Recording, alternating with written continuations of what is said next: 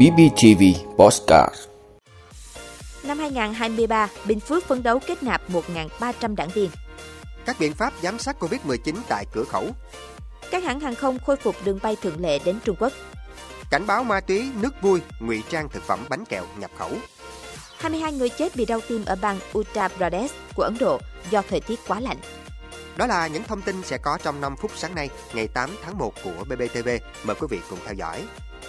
Thưa quý vị, năm 2022, tỉnh Bình Phước đã kết nạp được 1.233 đảng viên, vượt chỉ tiêu nghị quyết đề ra. Đáng chú ý, lần đầu tiên trong một năm, Bình Phước đã kết nạp được hai đảng viên trên 60 tuổi là người dân tộc thiểu số. Đây được xem là tín hiệu tích cực tạo sức lan tỏa mạnh mẽ để các tổ chức cơ sở đảng nỗ lực hơn nữa trong công tác phát triển đảng. Đến nay, Đảng bộ tỉnh Bình Phước có 745 tổ chức cơ sở đảng, trong đó có 262 đảng bộ cơ sở, 483 chi bộ cơ sở và 2.409 chi bộ trực thuộc đảng ủy cơ sở, với 38.915 đảng viên. Với những kết quả đạt được trong năm qua, tỉnh Bình Phước phấn đấu năm 2023 sẽ kết nạp được 1.300 đảng viên. Đáng chú ý, tỉnh sẽ tập trung xây dựng đề án đẩy mạnh kết nạp đảng viên, phát triển tổ chức đảng, đoàn thể trong các doanh nghiệp ở khu công nghiệp, khu kinh tế trên địa bàn tỉnh giai đoạn 2022-2030 với nhiều chỉ tiêu phấn đấu thực hiện. Đây sẽ là cơ sở để công tác phát triển đảng của tỉnh đạt được những kết quả tốt hơn trong thời gian tới. Thưa quý vị, từ hôm nay Trung Quốc sẽ khôi phục toàn diện các hoạt động thông quan qua các cửa khẩu lối mở biên giới. Điều này cũng có nghĩa là người và hàng hóa đi vào Trung Quốc sẽ không phải xét nghiệm Covid-19. Trước tình hình này, Bộ Y tế đã có những biện pháp dự phòng, trong đó nhấn mạnh tới các biện pháp giám sát tại các cửa khẩu. Tại các cửa khẩu ở Móng Cái, Quảng Ninh sẽ dừng xét nghiệm Covid-19 bằng phương pháp PCR. Còn tại cửa khẩu Bắc Luân 1, lực lượng chức năng đã rà soát toàn bộ cơ sở vật chất, nhân lực sẵn sàng đáp ứng khi hoạt động xuất nhập cảnh hoạt động bình thường trở lại.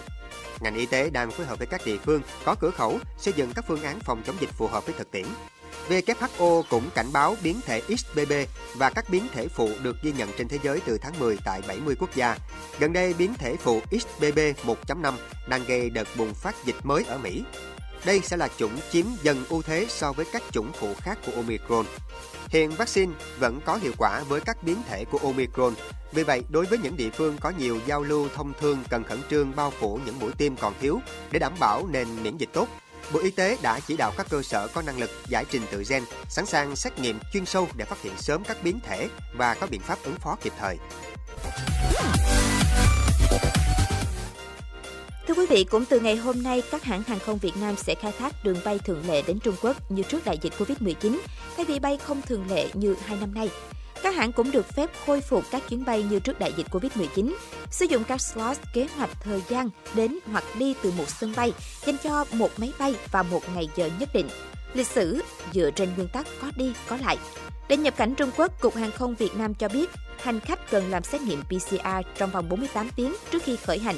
Có kết quả âm tính sẽ được nhập cảnh, không cần phải xin mã sức khỏe từ Đại sứ quán Trung Quốc tại nước ngoài, nhưng phải điền kết quả xét nghiệm và thể xin mã sức khỏe nhập cảnh hải quan. Nếu kết quả hiển thị dương tính, người nhập cảnh cần đợi kết quả âm tính mới được nhập cảnh.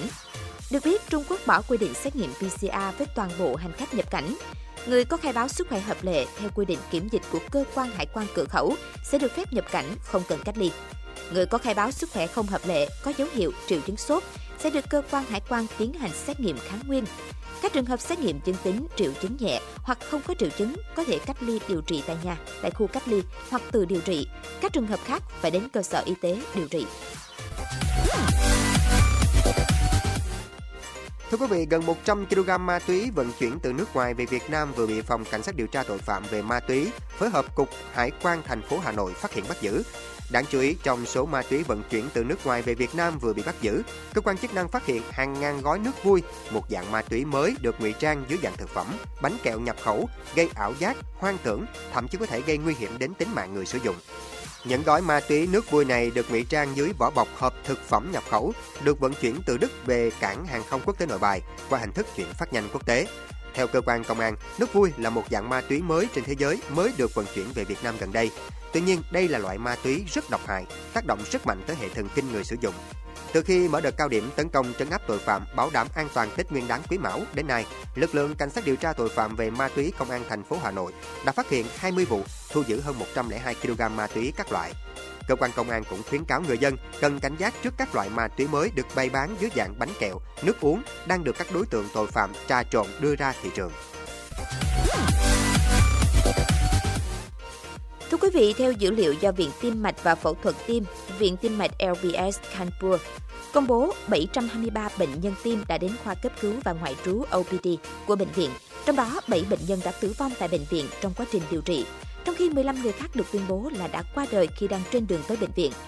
Các bác sĩ tại bệnh viện cho rằng huyết áp tăng đột ngột dẫn đến đau tim là do tình trạng sóng lạnh đang diễn ra ở thành phố Kanpur, bang Uttar Pradesh, miền Bắc Ấn Độ. Vinay Krishna, giám đốc bệnh viện tim mạch LBS cho biết, ở thành phố Kanpur, đợt lạnh nghiêm trọng đã tiếp tục tăng cường, khiến nhu cầu điều trị của những người mắc bệnh tim ngày càng tăng.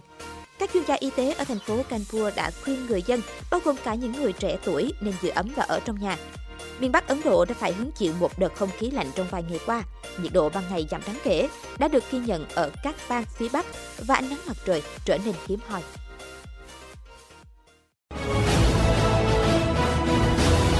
Cảm ơn quý vị đã luôn ủng hộ các chương trình của Đài Phát thanh truyền hình và báo Bình Phước. Nếu có nhu cầu đăng thông tin quảng cáo ra vặt, quý khách hàng vui lòng liên hệ phòng dịch vụ quảng cáo phát hành số điện thoại 02713 887065. BBTV, vì bạn, mỗi ngày.